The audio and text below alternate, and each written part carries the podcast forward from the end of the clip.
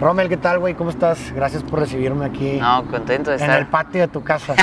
aquí en el que jardín. querías hacer una alberca aquí. Que no es mala idea, güey. ¿Cómo estás, güey? ¿Cómo te ha tratado la, la pandemia, la cuarentena? Bien. ¿Te tratas bien solo, no? Encerrado. Te, te voy a decir algo. eh, digo, sé que la pandemia es difícil, es complicado, ha tenido impacto económico, eh, salud, pero quitando todo eso y dándole la vuelta, la verdad es que fue algo positivo. el- lo estoy, le estoy sacando el, el- Lado el lado positivo. positivo, le estoy cambiando como, como todo lo que normalmente la perso- las personas están hablando de estoy encerrado, eh, no he podido hacer lo que quiero. Y yo la verdad es que fue un, fue un, fue un descanso, fue un, fue un respiro a, a mi actividad diaria, al, al estar corriendo, al estar todos los días yendo a entrenar, luego tener que ir a la maestría, luego tener que irme de viaje.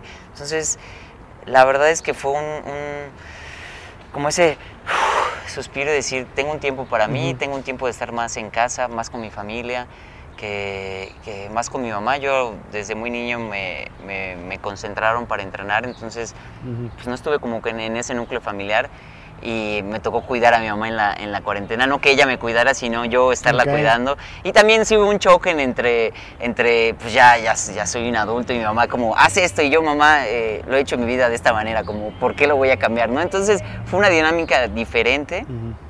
y contento, contento de, de, en este momento de tener este espacio como para mí, de poder este, hacer cosas que, que no había podido hacer, ver de verdad series en, en- en- en- la televisión que, que no podía o que tenía ganas o, o que me habían contado, ya me eché varias y así seguidito y decir al día siguiente no me toque parar tan temprano, o sea, si me desvelo hoy, no va a pasar nada, no, no, no es como que te esté pendiente que mañana tengo que estar al 100%, rendir, eh, eh, hacer las cosas bien, es como, pues si me acuesto tarde, como una travesura, no va a pasar nada, así que creo que le puedo sacar algo, algo positivo.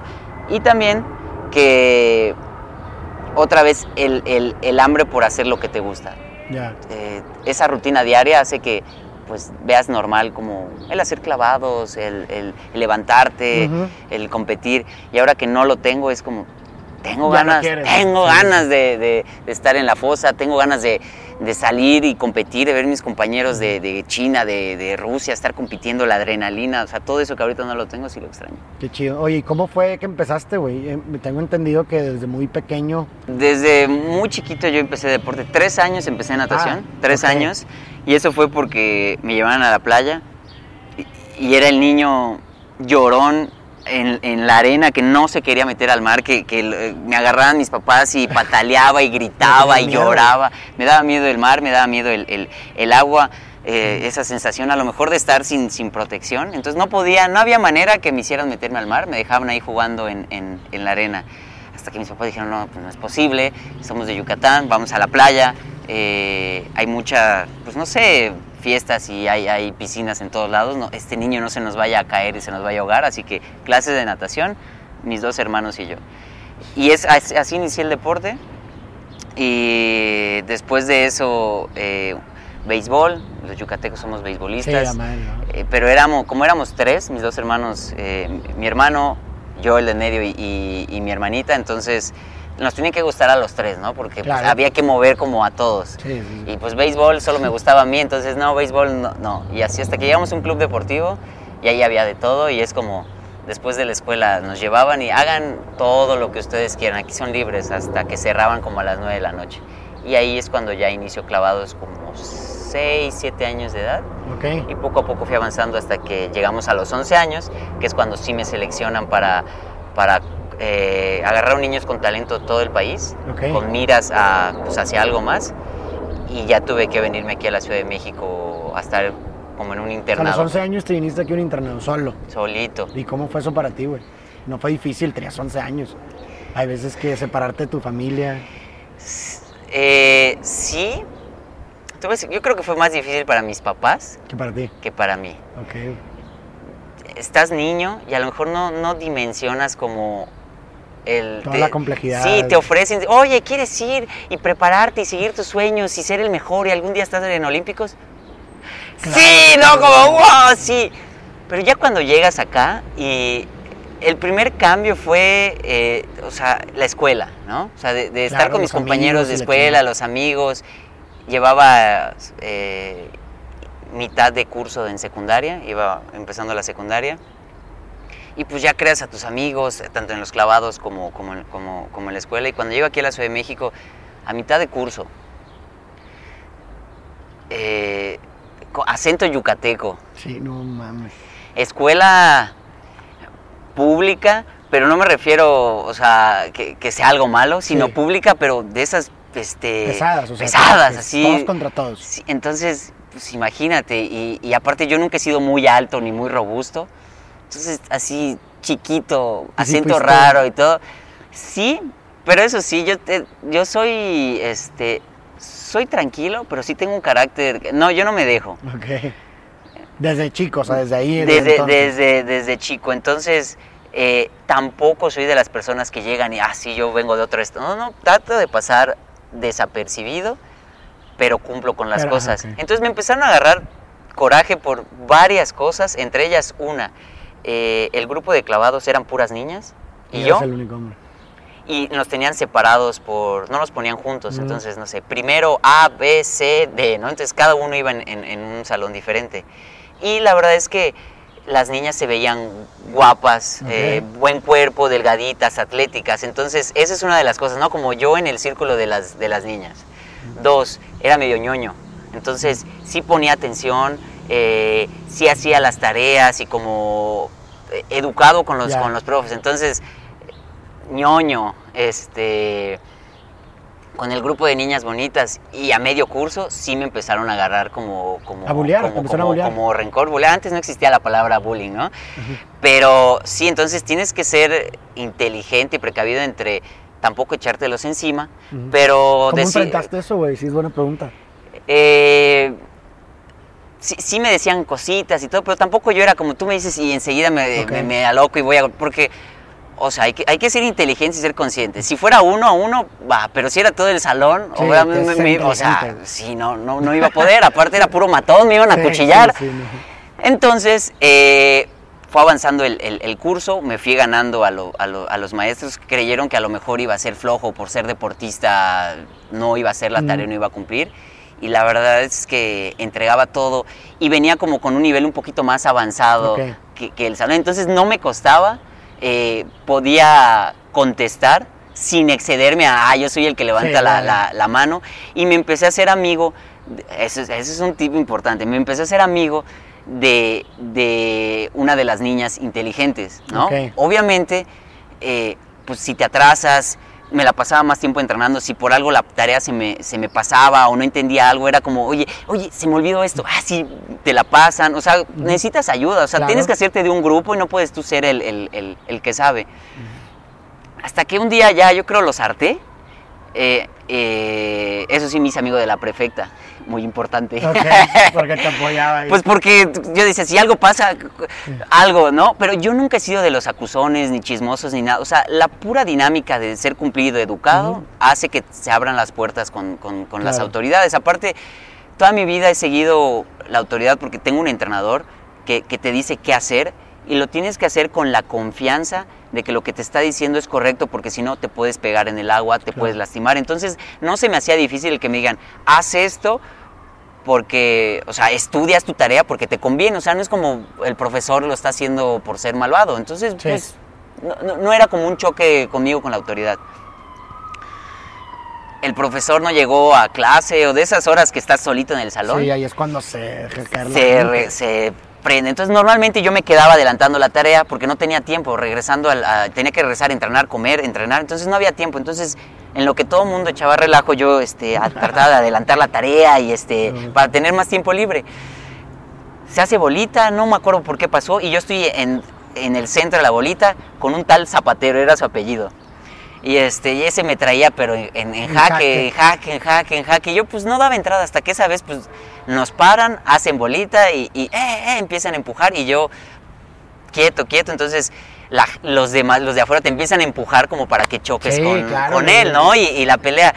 Y yo ver, pero no meterse, ¿verdad? Que todo y así mate, hasta que no. hasta que nos, hasta que se- nos enfrentemos y yo la verdad yo yo anal- o sea yo nunca yo analizando digo a ver sí, sí, ¿qué hago? O sea, escaparme, no puedo. Eh, huir o así, pues no, y, te tienes que ver, entonces, eh, no hay nadie, pues, pues, pedo, ¿no? Pues a darle.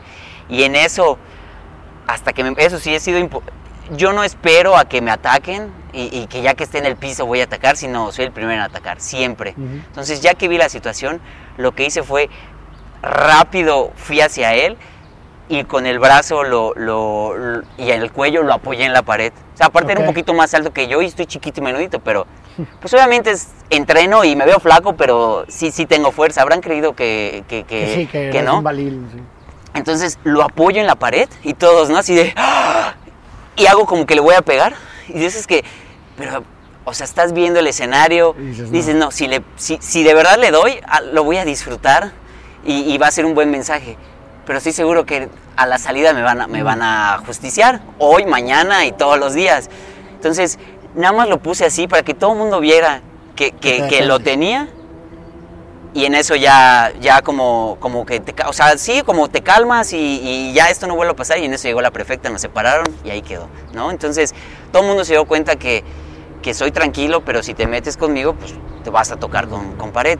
Eso sí, ahí muy valiente, ¿no? Ya después yo dije, me van a justiciar, ¿no? Entonces, ¿con, con quién voy a, a, a hacer grupo? Porque eran puras niñas y, obviamente les iba a decir, échense a correr. Entonces ya pensando el plan, ¿no? Cuando me agarren, me echo a correr por tal calle. Aparte secundaria, tienes una mochila como de 15 kilos. Entonces, ¿qué hago? ¿Qué hago? Al otro día fuimos con el equipo de básquetbol femenil.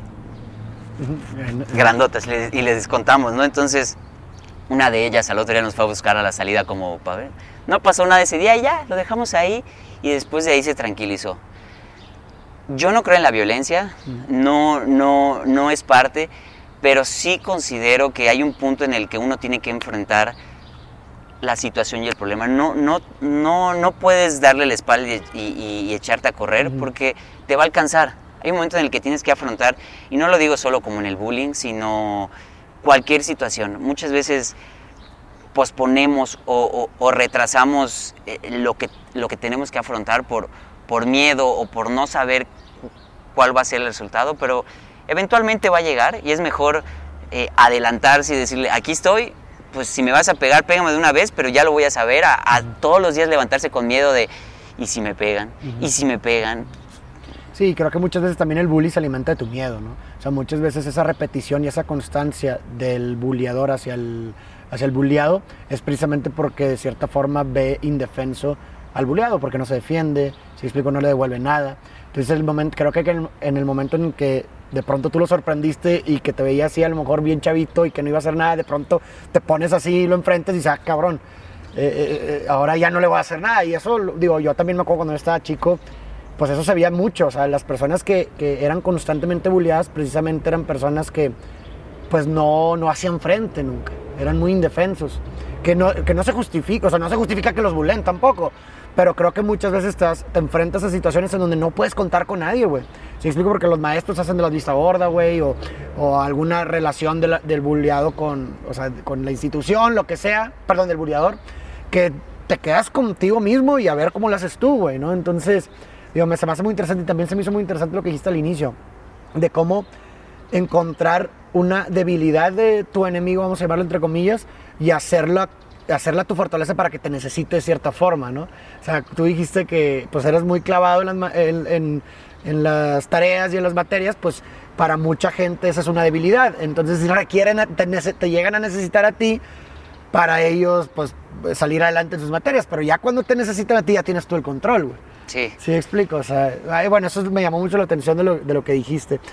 Y luego, después de ahí, te vas a Monterrey. Vamos a después de estudiar, después de venirte aquí a México, te vas allá. Termino la secundaria en la Ciudad de México y la prepa sí la hago en, en, en, Monterrey, que la verdad fueron este, años épicos. La verdad me, la pasé muy, muy, muy bien en Monterrey. No me quería regresar aquí a la Ciudad de, de, de México. Mi entrenador lo contratan ahí en el, en, el INDE, el Instituto del Deporte, y nos dicen, bueno, pues quien se quiera ir, pues adelante, el que no, pues y era como un, pues, es, mi entrenador, es con el que voy a llegar, pues ni modo, me voy para allá. Y aparte no era como que algo me retuviera aquí en la Ciudad de México, mi familia estaba en Mérida. Eh, llegamos a, esta nueva aventura, eh, estábamos más cobijados acá, estábamos en el Comité Olímpico, instalaciones más adecuadas, un comedor este, privilegiado, entrenábamos con, con Alejandro Cárdenas, con Ana Guevara, con Soraya, o sea, estábamos en el, en el, en el Rodeado, rodeado de, la- de los mejores, ¿no?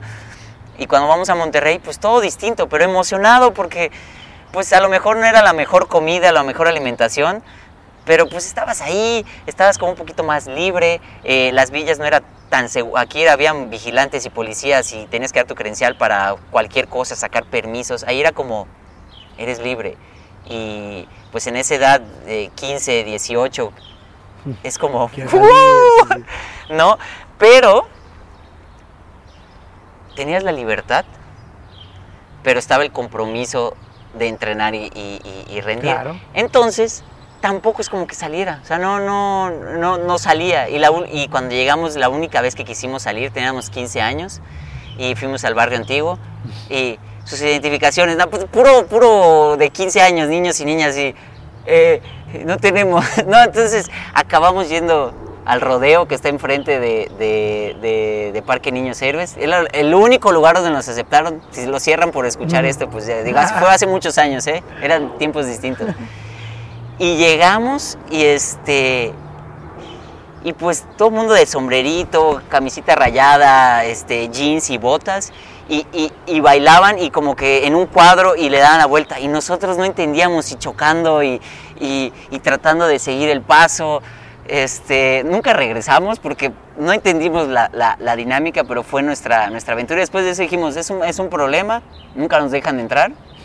Y, y la verdad es que todo el tiempo nos pasábamos en, en- entrenando y, y la prioridad, obviamente, aún estando allá, aún estando solo aquí en la Ciudad de México, aún estando en Monterrey, para mí la prioridad siempre fue el deporte y el resultado. No por irme de fiesta un día, al otro día no rendir, no clasificar y no ir a competir.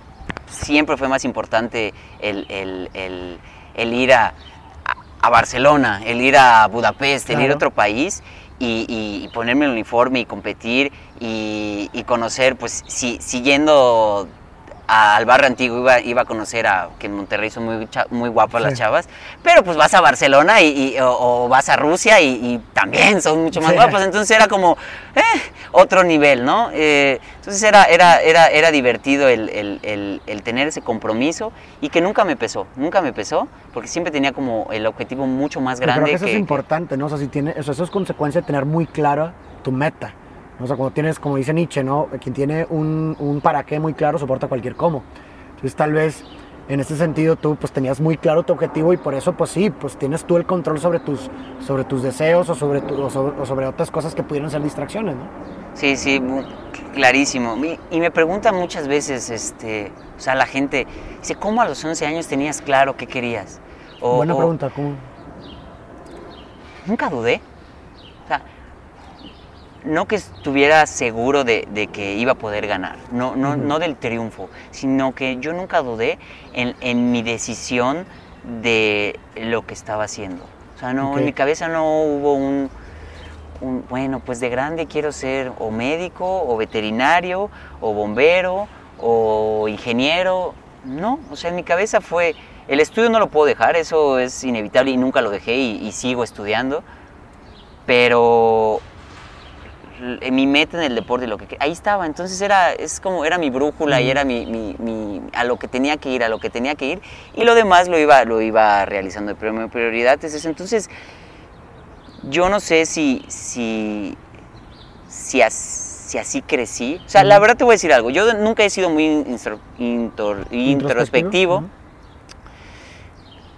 pero conforme van avanzando los años y, y- y te van preguntando y, y doy las, las conferencias o las pláticas, por eso me encanta darlas, porque lo vas contando, vas contando, Ujú. tus- pero en lo que lo vas contando, vas analizando y vas...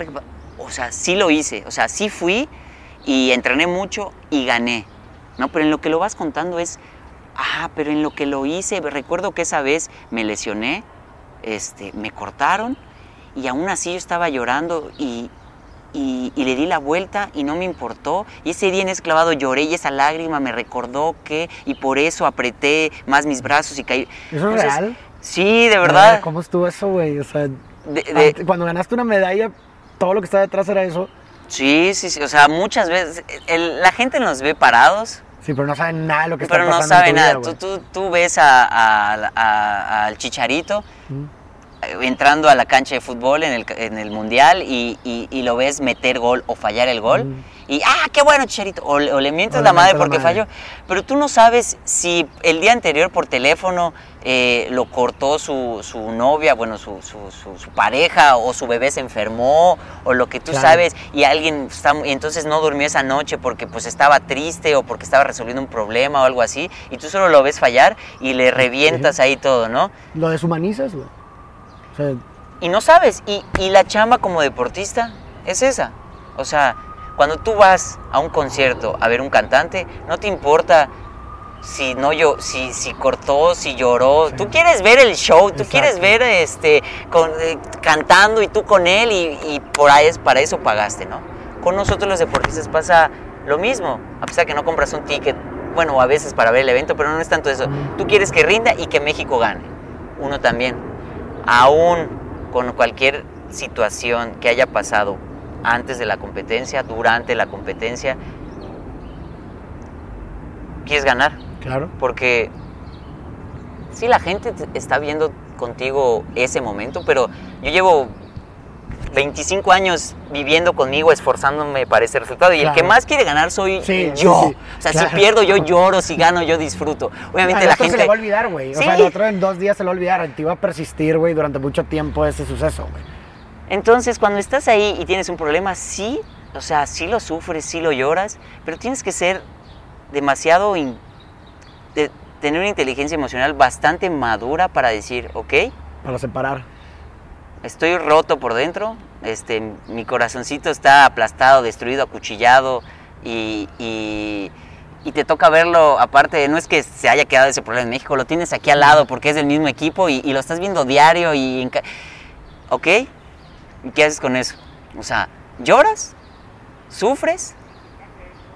¿O le das la vuelta y, y- y- todo ese, suf- o sea, to- toda esa energía que, que puedes usarla para desbaratarte, decir, así, ahí les voy, ¿no? O sea, no por ellos, pero sí por ti decir, Claro. ok, o sea, si creen que esto me va a afectar o que si voy a dejarme perder y voy a, voy a perder esos 25, 30 años de entrenamiento, de esfuerzo por esto, pues no, o sea, te tienes que concentrar en, en- en- justo en ese momento en, en tu clavado, en lo que tienes que hacer. No puedes estar pensando, ah, sí, porque estoy triste y porque, mire, está agarrado de la mano, se está besando. No, no, es como, ok, sí, pero, pero yo tengo que enfocarme en, a ver, apoyar el talón, subir la pierna, ver el punto fijo y, y- y caer.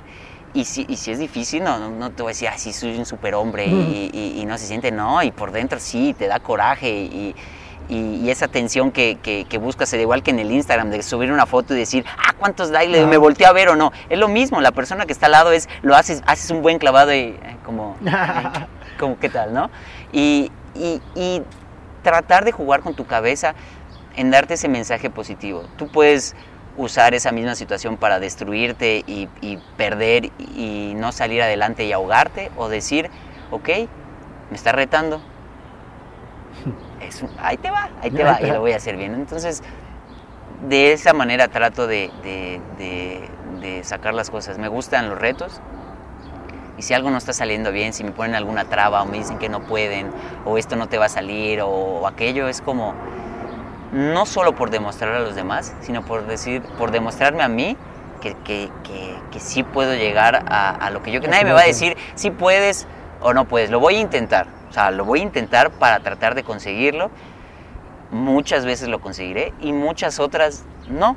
O sea, muchas no. Claro. Pero nadie me va a poder decir, ah, es que no pudiste, o sea, no quedarme con la duda de saber ¿Qué hubiera sido ¿Qué hubiera sido? ¿Será que sí me hubiera salido? No, ya me, ya me dijeron que este clavado no puedo. ¿Cómo que no? Ya lo hice, ya me reventé la espalda y la panza.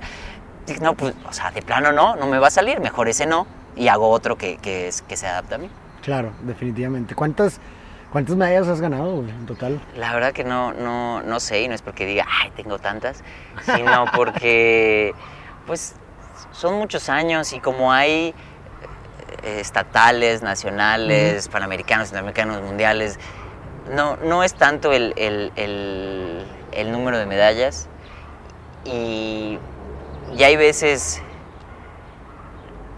no es solo la importancia de la competencia, sino lo, lo que superé para esa competencia. Te puedo decir que valoro tanto una de algún nacional que, que de verdad estuvo denso el, el- el- asunto y, y- y- El proceso. durante el nacional, o sea, fue complicado, no solo fue competir, sino habían otros factores este, que, que involucraban como el, demostrar que yo era el mejor. Y te podría decir que, que a lo mejor una de, de- del campeonato mundial, que obviamente es un campeonato mundial, ¿no? O sea, Sí. estás tú padrísimo, pero la puedo comparar porque tuve el, el- el mismo o un mayor, este, como dificultad en el nacional que en el campeonato mundial. Entonces, todas, todas las valoro, todas tienen como su, su historia. Es como que te pregunten, bueno, sé que tú y yo no tenemos hijos, pero ¿cuál es tu hijo favorito? Aunque sabemos Sí. que las mamás sí tienen algún hijo favorito, Sí. pero es como, ¿cuál es tu hijo favorito? Pues es que este hijo es más inteligente, este es más amoroso, este me cuida más, este es un desastre, pero sé que me va a sacar de pobre. Entonces, ¿a, a cuál, a, cuál, ¿a cuál dices que es el mejor?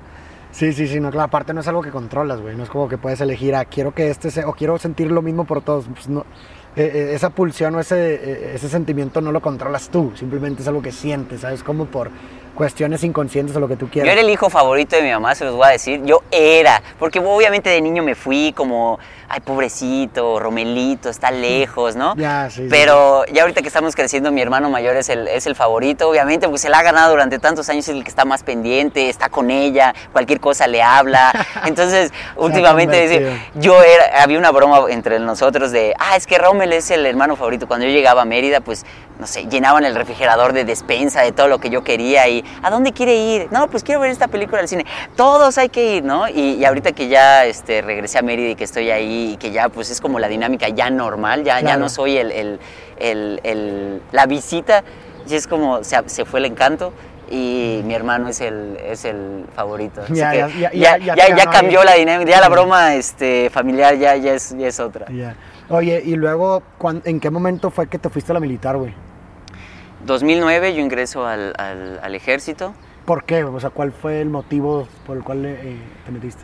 porque cuando llegué, al- llegué al Comité Olímpico aquí a los 11, todo el equipo de pentatlón pertenece al ejército, porque obviamente Ok. pentatlón usan equitación, tiro, esgrima y muchas son de las disciplinas del ejército y pues algunos no tenían el, el- el, pues tener un caballo y pues, es caro, ¿no? Sí, Entonces obvio. usaban los, aparte los caballos militares eran los mejores, así bien cuidaditos. Entonces yo los veía, yo iba, yo iba al desayuno tempranito en la mañana para ir a la secundaria este, y los veía uniformaditos y decía, ay, qué padre. Y yo, a mí siempre me, me ha encantado todo lo de la milicia. Tengo una foto de como de cuatro o cinco años vestido así de, de- De de soldado. militar, de soldado, con mi, con mi, no gorra militar, sino como si boina, fuera, ¿o qué como, no, como si fuera general, como si fuera Ah, general y con mi escopetita y... Entonces yo siempre las películas de, de- Rambo y de, de acción, yo era fanático. La verdad es que falta como, como, y me preguntan mucho, como, ¿cómo puedo ingresar? ¿Cómo puedo ser militar? O sea, la verdad es que falta un conocimiento y yo creo que si hubiera habido algún familiar militar, este, hubiera ingresado al colegio militar o algo así, ¿no? Cuando ya cumplo 18 años, fui a llevar mis papeles a- al colegio militar, bueno, no al colegio, aquí a Popotla, ¿no? Porque el colegio ser- sería que te metieras como si fuera a estudiar completamente como una, una carrera Ya. meto mis papeles eh, y me toca entrar con un, se más que era un mayor, un coronel, no lo recuerdo bien. Me dice, sí, pero aquí tienes, o sea, muy, muy estricto y tienes que estar todo el tiempo y tantas horas y no vas a poder salir a competir. Y aquí, yo dije, pues sí me gusta, pero, pero pues me gustan más clavados, es, es- es Claro. para lo que he dedicado mi vida. Y pues en ese momento yo le dije a, a- a la persona que me interesaba, sí, claro que sí, mañana traigo mis papeles, ¿no? Para decir, ah, ¿cómo, cómo, cómo de que no? Pero ya que salí dije, no, me estoy poniendo la soga al cuello, no, no, no, es, no voy a poder hacer lo que me gusta. Dejé, dejé eso un tiempo y en el 2009 llega a la CONADE una convocatoria para ingresar al ejército y te iban a dar la oportunidad de seguir entrenando, como un programa. Entonces yo dije, ay, Ya, aquí de aquí soy. Metí mis papeles, fue uno de los que aceptaron y entré a guardias presidenciales. Eh, mi general Castillo, que era el, el Estado Mayor Presidencial de la administración de Calderón, eh, él le gustaba mucho el deporte y quería tener como un equipo representativo del, del- del Estado Mayor primero. Mm. Entro a guardias presidenciales, al año me, me transfieren a, a Estado Mayor Presidencial, entonces yo me sentía realizado porque... ¿Estuviste en el Estado Mayor Presidencial? Entonces yo era, este, sí, soldado del Estado Mayor Presidencial y todos, ¡ah! Y yo, "Eh". Y la verdad es que, padre, eh, nunca estuve eh, en, en- en el batallón, ni, ni conviviendo con, con- con todos ellos, ni estaba ahí parado en, aquí en Los Pinos cuidando Ya. que, que- que no pasara nada, porque mi prioridad era entrenar. Entonces, Ujú. era entrenar. Nos dieron adiestramiento muy básico, lo, lo básico obviamente, y, y, pues te requerían para ciertas cosas, eh, alguna marcha, los desfiles, y lo que sí es que estás sujeto a todo, todas las normativas que, que- que- la Sedena tiene, ¿no? O Ya. sea, todo eso eh, está.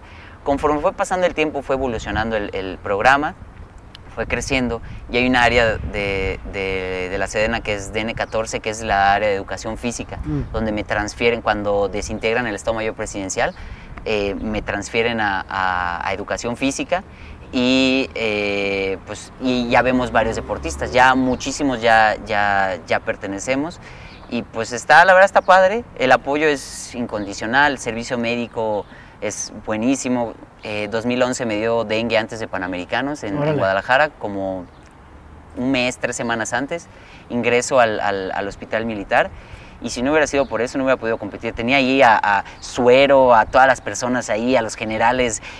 Dijo mi general, o me lo tienen listo o van a ver. Entonces yo estuve listo para Juegos Panamericanos. Entonces, es- ese apoyo, esa... esa eh, Es como una familia, ¿no? Me imagino que han de ser muy unidos. Sí. Ahí se, ve- se ven el uno el otro, se cuidan el uno al otro. Y, a- y algo de, lo- de lo que, por lo que hicieron el programa, es que los valores del deporte con los valores de- de- del ejército son, son, son muy parecidos. Ese trabajo, dedicación, el, el- el seguir las normativas, el, el comportarse. Entonces, fue para mí fácil el, el- el- el poder ingresar y, y seguir el, mando. No es como el que está arriba de ti ordena y tú a lo que a lo que tienes que hacer, ¿no? Y, y la verdad estoy contento, estoy, estoy feliz de, de pertenecer. El día de hoy ya soy, fui ascendiendo, empecé de lo más abajo que es, que es soldado. Ahorita ya soy teniente, que Ah, eso ya es, estás ya es oficial. Sí, todavía, todavía estoy. Y, y pues está padre. Un tema que, que obviamente casi no, no promuevo es el, el- el- el ir a tirar. Obviamente es con todas las medidas de seguridad, pero eh, es, es- es padre el, que te el aprender a la disciplina. No, no es solo disparar por, por disparar, tiene su técnica, la postura, la respiración es muy importante. Si tú respiras, pues se mueve todo. Entonces es más o menos como clavados de as- sueltas el aire y cuando tú ya te sientas seguro, estés apuntando y creas que está bien, es cuando ya, ya, disparas, pum, y le das al objetivo, ¿no? Y dices, ah, es eso. Digo, no es que vaya a tirar muy seguido, pero es una de las partes que, que más disfruto. Oye, ¿y qué es lo que más te ha dejado el, el estar en la militar? Eh, esa misma disciplina, esos mismos valores, eh, esa, esa hermandad y ese, ese- esa compenetración con, con- con los demás. Y hay muchísimos, muchísimos eh, protocolos que, que hay que seguir. Y, y pues está padre. Algún día te voy a invitar cuando, si me llegan a ascender otra vez, te voy, a- te voy a decir para que vayas y veas todo el, todo el protocolo y todo lo que tienen que hacer y lo que tienes que marchar, lo que tienes que ensayar solo para marchar cinco metros y, y saludar y que te den un, un reconocimiento y regresar. Y luego a veces ponen a, a- a todos los demás eh, soldados, miembros Ya. del ejército que van a tener ascenso, que pueden ser desde generales hasta soldados que van ascendiendo. Entonces tú estás al frente en la tarima y lo tienes que hacer bien porque tienes que demostrar que, que tienes las, las- las- el entrenamiento y el adiestramiento militar, si no, pues te ves mal. Entonces este, eh, estás ahí tratando de, de- de hacerlo bien y, y en el ejército dice con fibra, entonces tratas de demostrar que lo, que lo, que lo estás haciendo bien. Wow, qué, lo- qué- qué- qué- qué chido, la neta sí suena. Sí, invítame y sí jalo sin ningún problema a venir. Oye, fuiste a los Olímpicos. Sí. ¿verdad? ¿Qué opinas? No sé si estás familiarizado, pero hace poco sacó un documental Michael Phelps, creo que se llama El costo del oro, si mal no recuerdo. Pero habla de esta idea, no sé si has escuchado sobre la depresión post-olímpica. que es esta idea, menciona Michael Phelps, y es lo que traté de promover el documental, que estima como que alrededor de un 80% de los atletas olímpicos, ni siquiera, no solamente quienes ganan las medallas, también quienes no las ganan, pero que después de las competencias, después de los olímpicos, regresan como en depresión, ¿no? Porque habían dedicado, o sea, pues es una eh, eh, se requiere mucha disciplina, mucho trabajo, ¿no? A ese objetivo que de pronto llega el momento finalmente, ¿no? Y pues tienen la atención, finalmente todo eh, llega el día por el que se preparan, preparado prácticamente toda su vida, güey. Y luego termina, se esfuma, se apaga el fuego olímpico y pues regresan y dicen, bueno, ¿y, quién soy, güey? Entonces, tú que pues has vivido eso, güey, ¿lo has sentido en ti o en gente? Mm, mira, no exactamente eso, porque le he dedicado mi vida al deporte, se la sigo dedicando, pero siempre he tenido claro, como lo que estábamos hablando antes de, grabar, que va a haber algo más allá. O sea, hablábamos de, que algún día tú, tu familia, tu papá va a fallecer, o, si, o si adoptas un perrito va a morir. Entonces, sabes en tu cabeza que va a morir pero no te preparas para eso. Bueno, pues en este caso yo sí me preparé porque dije, ok, yo no sé si me llego a lesionar en el proceso. O si, pues me voy a retirar en un tiempo, me voy a hacer viejo y me voy a retirar, me duelen las rodillas, me he dedicado todos los días que entreno, algo me duele, ¿no? Entonces siempre he tenido mi plan post retiro. Ok, ok, eso es importante. Por eso nunca dejé, soy licenciado en administración, eh, estoy terminando mi, maestría en capital humano y tengo eh, cosas fuera del deporte. Eh, en Mérida con mi hermano tenemos bienes y raíces, estamos invirtiendo en otras cosas, las conferencias, Instagram, YouTube, generar contenido. O sea que aunque estoy en el deporte, tengo, tengo todo lo que está al lado. Entonces yo siempre me he dicho, si por algo me va mal o algo pasa, o sea, he creado algo más allá del, deporte. Entonces tengo mi, protección y tengo mi colchón. Mm. Y cuando yo termine de hacer deporte, voy a saltar a seguir con, lo que tengo y ponerle más tiempo y hacer más proyectos y involucrarme un poco más como a, la administración pública y, crecer. o, sea, no es como que yo diga, después del deporte, ¿y ahora qué voy a hacer? No, al contrario, lo que sí tengo miedo sí tengo miedo al retiro y que ya estoy muy próximo y decir, ok, toda mi vida he estado en esta burbuja, que es todos los días levantarte temprano, entrenar, eh, tu rutina, llegas, descansas, compites, ganas, pierdes, este, pero estoy enfocado y si pasa algún problema, no, no puedo porque estoy entrenando, no, no, estoy entrenando, no, no, estoy entrenando. Y, y ahora, o sea, sí, es como, ajá, una oficina o, estar viendo pendientes y no lo sé, o sea, sí, sí tengo el miedo a, la vida después. A la vida después y a, la vida, pues, normal, o sea, como a, los, a, lo, normal. Y no sé si, si cómo la voy a afrontar. Sé que me voy a poner retos y que voy a estar, porque no, no puedo estar como las personas que solo van a su oficina, regresan y, y ya. No, no, o sea, tengo, tengo que atiborrarme de cosas y decir, no, no, no. Y sí me pasó que después de Río, eh, se me escaparon las, o sea, en sincronizado se nos fue la medalla y en individual igual, o sea, fue un... Entonces terminan los juegos y sí quedé triste, eh, desilusionado y, con la motivación para abajo. Y cuando llego, yo decía, si gano medalla, pues igual ya me retiro, o sea, esa medallita y, y pues, pues a lo mejor ya es tiempo de cambiar el, llego y, no tuve esa medalla ahí y dije, o sea, sigo, no sigo, son cuatro años más, ya no con, esa brújula que siempre he tenido, como voy para allá, es, fue un momento de, de duda. Y eso la verdad es que llegaba a entrenar apático y sin, sin, ganas, entonces no era lo mismo. Seguí el, ciclo que tenía que seguir las competencias que ya había clasificado y hasta la última que fue el campeonato mundial, que gano plata y que me doy cuenta que digo, o sea, sí, o sea, de verdad me gusta ganar, de verdad me gusta competir y tengo con qué, o sea, no, ni, ni estoy tan viejo, ahí está la medalla que me dice que sí puedo, pues, pues si ya estás acá, pues como todo lo has hecho en la vida, si ya estás acá, hazlo bien, si no, pues ya para afuera, ¿no? Y, y, estás viendo, ¿no? Pues le sigo, ¿no? Y continúo y continúo, y así han pasado, este, pues tenía que ser tres años para los Olímpicos, ya se me pospuso un año más, y pues sigo en ese proceso. Considero que estos sí ya van a ser los, los, los últimos, Los últimos. los últimos, este, juegos. Eh, a lo mejor no sé si el último año de competencia, pero sí ya los últimos juegos, si no tendría que esperarme, pues no, serían tres años porque pues, se Sí, recorrieron, sí, ¿no? Sería hasta el 2024, pero yo ya, ya llegaría muy, muy, muy viejillo, ¿no? Entonces, tampoco para dar lástima, pues, pues no.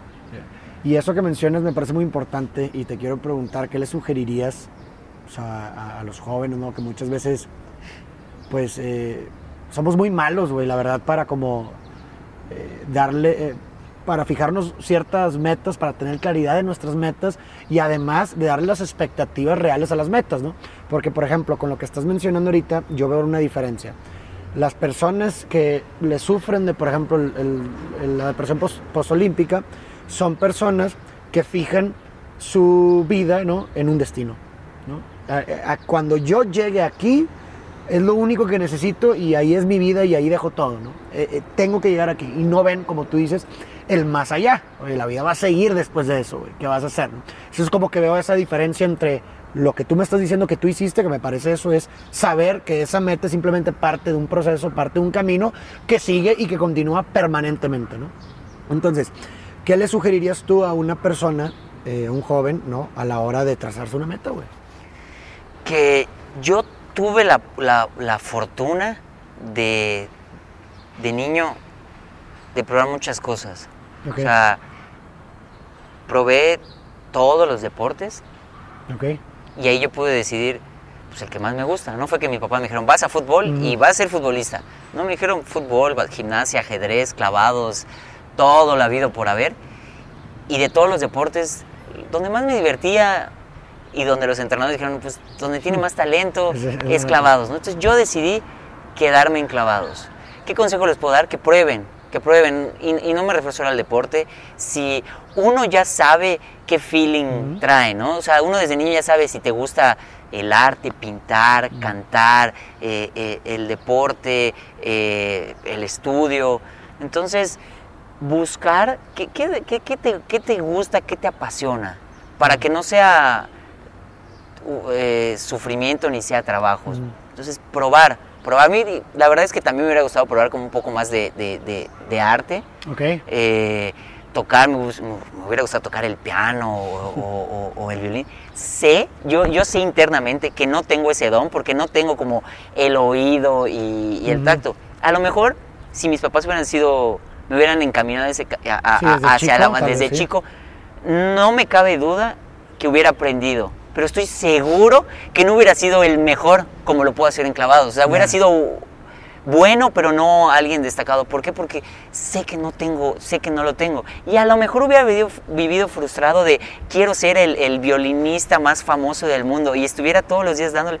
Y estoy, de verdad que estoy muy seguro que el mejor no hubiera sido. A lo mejor hubiera sido bueno, te pero no, no, no el mejor. A lo mejor hubiera vivido frustrado. O a lo mejor no me hubiera importado querer ser el mejor y hubiera de- este, disfrutado. Entonces uno se tiene que poner unas metas realistas. Uno, uno Claro, primero sí. tiene que saber qué le gusta, qué apasiona, tienes que probar como cuando vas a un buffet, pruebas con tu plato, agarras poquito de todo y ya el segundo plato de lo que te gustó te atascas, ¿no? Probar qué les gusta, qué, qué- qué de verdad te, te apasionan de, de todo y ya después decidir, ah, bueno, me gusta esto y soy bueno para esto. Entonces, el juntar lo que te gusta con lo que tienes talento te va a llevar a, a poder potencializar y, y- y no desistir, y aunque las cosas se pongan difíciles, porque es, es difícil, nada, ni aunque tengas talento, ni aunque seas mejor, te, te- te lo van a regalar. Porque siempre hay piedras, porque hay gente que, que te va a querer jalar, o porque a lo mejor no tienes las posibilidades económicas, pero eso tampoco es, es como un impedimento. Puedes tocar millones de puertas a todo mundo, hacer este, colectas y, y poco a poco vas a ir, vas a ir llegando y, y no desistir, estar así, necio necio, pero inteligente, inteligente hacia, hacia donde quieres Claro. llegar. Y creo que lo que dices me parece importantísimo porque muchas veces la gente como que dices que no sé qué me gusta, ¿no? Pero lo que dices de probar nuevas cosas es fundamental porque el probar nuevas cosas de pronto cuando encuentras algo que te gusta que no sabías te hace ver un mundo que no concebías. O sea, porque cuando tú dices no hay nada que, no, no sé qué me gusta, lo estás diciendo desde, un- desde unas gafas con las que ves la realidad que, crees que es, coincide con, con- que ese mapa coincide con el territorio. Pero cuando pruebas nuevas cosas, ¿qué pasa? Que esas nuevas cosas son gafas diferentes ¿no? con las que ves el mundo. Y de pronto dices, a la madre, resultó que me gustó esto, pero solamente te diste cuenta cuando probaste diferentes cosas. Entonces, en lugar, tal vez si una persona ahorita se frustra porque no sabe qué le gusta, pues tal vez puede empezar, ¿no? Se me hace muy, buen, muy buena sugerencia, por probar nuevas cosas. Y aparte creo que todos tenemos también como una noción, ¿no? Aunque sea pequeña, de qué te gusta, güey. No, o sea, creo que si realmente eres sincero y haces un poco, eh, porque eso también, yo, yo- mucha gente dice que el ocio eh, eh, es, es necesariamente malo, yo no creo que sea necesariamente malo, yo creo que el detenimiento y el ocio te obliga a pensar, güey, ¿no? Y el pensar es bueno, Eh, creo que hace mucha falta en el mundo actual el- el- el- la contemplación y creo que, mucho, que- que creo que un problema es eso, güey. O sea, que la gente no nos damos cuenta de qué es lo que queremos porque no nos detenemos ni siquiera a pensar, güey. No de que, a ver, ¿qué me gusta, güey? ¿Sí explico? No, porque todo tiene que cubrir la nada, ¿no? Llénate de actividades y llénate, llénate, llénate y no hables contigo mismo, ¿no? Que eso también fue lo que hizo la pandemia y lo mencionaste al inicio, ¿no? O sea, como que la pandemia llega y te obliga a enfrentarte a la nada, ¿no? En la cara, a ver el abismo, ¿no? De, ok, estás contigo mismo encerrado en tu habitación, güey. Pero eso, bueno, para muchos no es, no, no es bonito. Pero creo, creo que eso que mencionas de- me pareció muy astuto, lo de probar nuevas cosas este, para determinar y encontrar qué es lo que, lo, lo que le gusta a uno, ¿no? Y ahorita, güey, que, bueno, bueno, fuera a un lado la natación y lo militar, ¿qué, ¿cuáles son tus hobbies, güey? ¿Qué te gusta hacer? ¿Te gusta leer? ¿Qué, ¿Qué es lo que disfrutas así, aparte de esto? Disfruto, la verdad es que la, la- la televisión, el ver series, y no solo series divertidas y que no te dan contenido, nada más te ríes, que sí es, la verdad es que yo desconecto mi cerebro. Es, es- es- es una virtud que, que tengo y lo utilizo cuando voy a competir, estoy en otro país y algo así. Afortunadamente tenemos Netflix, Amazon Prime, pero antes tenía que cargar mis discos y mis Sí, series y, y la computadora. Pero bueno, ahorita que en cualquier lado puedes ver, es como voy a competir un día antes, en vez de estar preocupado y pensando, ay, mañana este, me toca, yo pongo una serie y pff, me desconecto y estoy este, clavado. No me gusta que me hablen, no me gusta un río, es ahí este, viendo y, y- y me, y me atrapa. También veo documentales y veo cosas este, eh, como para entender y, y me gusta. Leer si me gusta, leo sobre todo en los, en los, en los vuelos del, del- del avión, no Ok. tanto en el día a día porque la verdad es que todo el día estoy ocupado y si empiezo a leer en un día normal, de esos que empieza, tu ojo empieza como a cerrarse como muñequita de esas que le haces así, digo, no, no, no puede ser, no puede ser. Este, entonces trato de que sea más bien en, en- en- en- los vuelos y también para que me dé sueño y, y quedarme en el vuelo. Me gustan mucho las actividades al aire libre. Por lo regular, te voy a ser sincero, me la paso entrenando y todo es el deporte, entrenando y después de entrenar necesito la recuperación, masaje, Sí. te duele algo y terapia. Entonces el fin de semana, que es solo el domingo, mi día libre, pues la verdad es Des- que...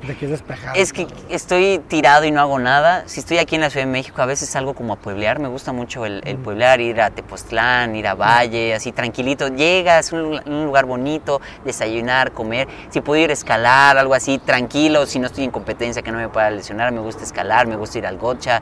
eh, eh, motos, coches, este, todo ese tipo como de, de actividades extremas. eh, me gusta y si es un plan tranquilo, cine, restaurancito. Ya, pues sí, te entiendo perfectamente. Estar todo el día, digo, toda la semana pesada, pues el domingo ya quieres, haz de cuenta. Y se me metió como cuando esto, cuando empezó en las redes y en los, en los videos, este, yo siempre he tenido mi camarita. Yo antes tenía la Advantix cuando salía a competir, que es la de, para los que son millennials y zetas y todo eso que no saben qué es, es una cámara que lleva un rollo así. Entonces tenías una foto, o sea, tenías como 24 fotos, porque nada más 24 fotos y cambiar el rollo. Entonces tenías que tirarle a, lo que era. Y la Advantix, la, la, la innovación era que tenía el, el- la dimensión normal o le, tenías, le ponías otra que era la, la larguita, ¿no? Entonces decías, ay, la primera vez que podías tomar larga. Entonces llevaba mi camarita y cada vez que iba de viaje le tomaba un- como, como muchas fotos a, a, bueno, a paisajes, no tanto a mí, solo cuando pues como era antes, veías a alguien que te, como un amigo, eh, te Ujú. tomabas la, y no era selfie, la ponías, la programabas y ¡pic! y las demás eran como a paisajes con esto que empiezo en, redes, pues me hice de mi cámara, mi estabilizador y empecé a ver videos y todo. Y la verdad es que no hice nada. no tenía tiempo y te das cuenta que, de verdad necesitas un equipo acá, como nuestro buen camarógrafo que está aquí, eh, que, está, que, necesita poner y estar ajustando, y un equipo y el sonido y todo eso. Entonces, eh, acabé eh, vendiendo esa cámara, me compré una más chiquita, más portátil, el celular y otra más portátil, que la verdad es que la traigo en la bolsa y si voy a salir, grabo y estoy este, blogueando y, la verdad es la, la, practicidad lo que, lo que me involucra. Y la verdad es que se me va mucho, mucho, mucho el tiempo en buscar qué contenido, qué darle a la gente. Porque lo que me da mucho gusto de estar platicando contigo y, por qué acepté es que creo que el Internet es, es eh, maravilloso, pero dentro del Internet hay muchísima información basura, hay, hay, muchas cosas que, que, no, que no aportan de verdad a la sociedad, que, que no ayudan y nos hacen una una peor sociedad, no ves tantas noticias, tantas cosas negativas y me pasó en la pandemia que empiezas a leer tantas cosas malas que, que te sofocas y dices, no, a ver, no voy a, no voy a ver eso. Y yo trato de buscar cosas positivas como, como, tú, que subes, que mensajes, en Twitter estás leyendo. Entonces, qué mejor que iniciar un día con, con, con, con una frase tuya o con un mensaje de decir, ah, sí, este o sea, vale la pena vivir, vale la pena el, despertarme el día de hoy y, no, estar no estar leyendo solo, este, no sé, algo malo que digas, no, este, ¿para qué salgo al, al, mundo? ¿no? Entonces, creo que el, generar contenido positivo y que le deje un mensaje a las personas y que quieren alcanzar sus, sus sueños es lo importante. Porque de que se puede, se puede, de que es complicado, es, es, complicado. Pero si yo, siendo un niño menudito de la ciudad de Mérida, he podido eh, eh, eh, poner a nuestro país en, en, en, el podio, en el primer lugar, ¿por qué no cualquier persona puede hacer lo mismo en la disciplina o en, lo que ellos quieran? Sí, no, tienes mucha razón. Y digo, también eh, deja tú las cuestiones, eh, y más ahorita, ¿no? Que, que, también hay muchas noticias falsas y demás, ya ni siquiera sabes que la, si la negatividad que, es, que ves en las redes sociales es incluso verdadera, ¿no? O sea, pero de acuerdo contigo y eso es lo que tratamos de hacer y tú también lo estás haciendo y creo que tu vida es un testimonio de eso, ¿no? O sea, creo que eres un modelo a seguir para mucha gente. Yo me acuerdo cuando, cuando veía los Olímpicos y, y, veía los clavos, o sea, si, si, si, te, si te veía a ti eh, me acuerdo con mi familia y, te apoyamos desde la casa y lo que tú quieras. Gracias. Eh, y por eso, pues. pues el próximo año que sea igual, eh, saca palomitas y, matraca.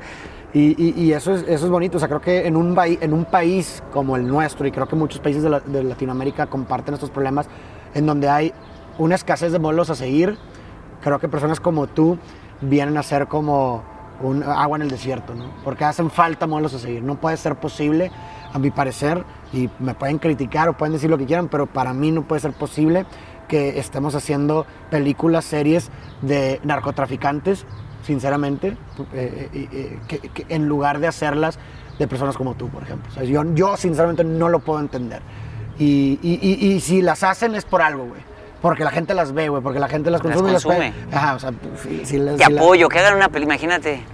Una película. Ah, ya, ya, ya, ya, ya, ya, Ahorita estoy metiendo la semilla. Pero la verdad eso es lo que yo pienso, güey. O sea, sinceramente, en un país tan jodido, güey, de modelos a seguir como el nuestro, en donde yo, donde he hecho, he hecho proyectos sociales en diferentes ejidos, lugares, le preguntas a los niños qué es lo que quieren hacer y te dicen que quieren ser como Pablo Escobar o la chingada, güey es, es, es, es lamentable. Sí, y, lo, y, es que lo pintas muy fácil. Te ponen en, en, esas series donde ganan o sea, dinero fácil, este, todo, todo les llega. Lo que no les ponen en la otra parte donde todos se van a la cárcel o todos mueren en, en dos, tres años, ¿no? Entonces tienes mucha razón en, en eso. Digo, no, no, que quieran hacer una película de mí, no, pero, pero, pero, pero, cómo, cómo, ajá, ponemos eh, modelo. Y, y de verdad es que digo, no te voy a mentir, la, eh, he visto, vi, vi, varias de las series y te engancha y te sientes ahí como, como, si, el, como si el villano sea, fuera un superhéroe. Y la verdad es que, que no, pero, pero, pero, esa noticia falsa, eh, como lo envuelven, hace que los niños quieran tener un,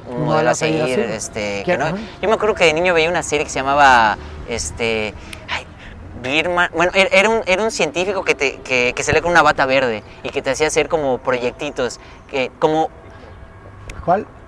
Big Man. Entonces, eh, o sea, te, enseñaba a hacer cosas de verdad padres, eh, con globitos o, inventos que, te sentías un científico y la verdad es que eran cosas muy sencillas que ahorita te metes a YouTube y lo encuentras. Pero yo creo que ya los niños no se meten a, hacer un submarino con un globo. Entonces yo llegaba el otro día a la fosa de clavados y con mi globito y, mi, botella de PET para que flotara y que tuviera sus dos foquitos.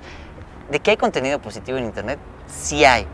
Pero eh, lo que uno percibe y lo que está más al alcance son estereotipos o, qué coche tienen o videos de, reggaetón, que me encanta el reggaetón, pero eh, abres TikTok y, la verdad es que ves puro, puro, puro bailecito ahí encuerado que pues, te divierte y te engancha. O sea, no te voy a decir que yo no lo veo, sí, te la, te la pases viendo, pero también eh, hay, que, hay que buscar, aunque sea en cualquier plataforma que tú tengas, como ese mensaje positivo antes de iniciar el el, día y al final es como la meditación. Inicias el día como respirando y dando gracias y al final otra vez dando gracias. O sea, son como las dos partes importantes, el despertar y el, y el, y el dormir. Oye, Romel, ¿y qué, qué consideras que, o sea, si miras en retrospectiva tu vida, qué consideras que ha sido fundamental para haber hecho todo lo que has hecho en tu vida? Pues yo creo que son los valores o las enseñanzas de de mis papás, de, mi familia en general, y el estar afuera de, ese núcleo, eh, con esa idealización de, ponerlo en práctica, y con el, pues, a lo mejor el carácter o esas ganas de triunfar y, de luchar, toda esa combinación ha, sido posible. El, a lo mejor tus papás te enseñan tanto esos valores, pero al estar en el núcleo es como un choque diario de haz esto y, uno se revela y no lo hagas. Pero yo no tuve que revelarme ante nadie, o sea, era la autoridad era mi entrenador y dentro del entrenamiento es sagrado, yo tenía que hacer lo que me decían. Fuera de eso, en mi vida cotidiana, yo, yo tomaba las decisiones, o sea, desde los 11 años hasta el día de hoy, yo decidía si hacía eso o no lo, o no lo hacía. Entonces, el idealizar el el hacerlo bien, el no defraudar, el, el mis papás, que, o sea, me darían permiso, ¿no? Creo que el, el, cuidar todo eso hizo que, que, que no me, que, me mantuviera donde tenía que estar. Ok, órale, qué chido. Oye, ¿algo, algo, algo que quisieras agregar?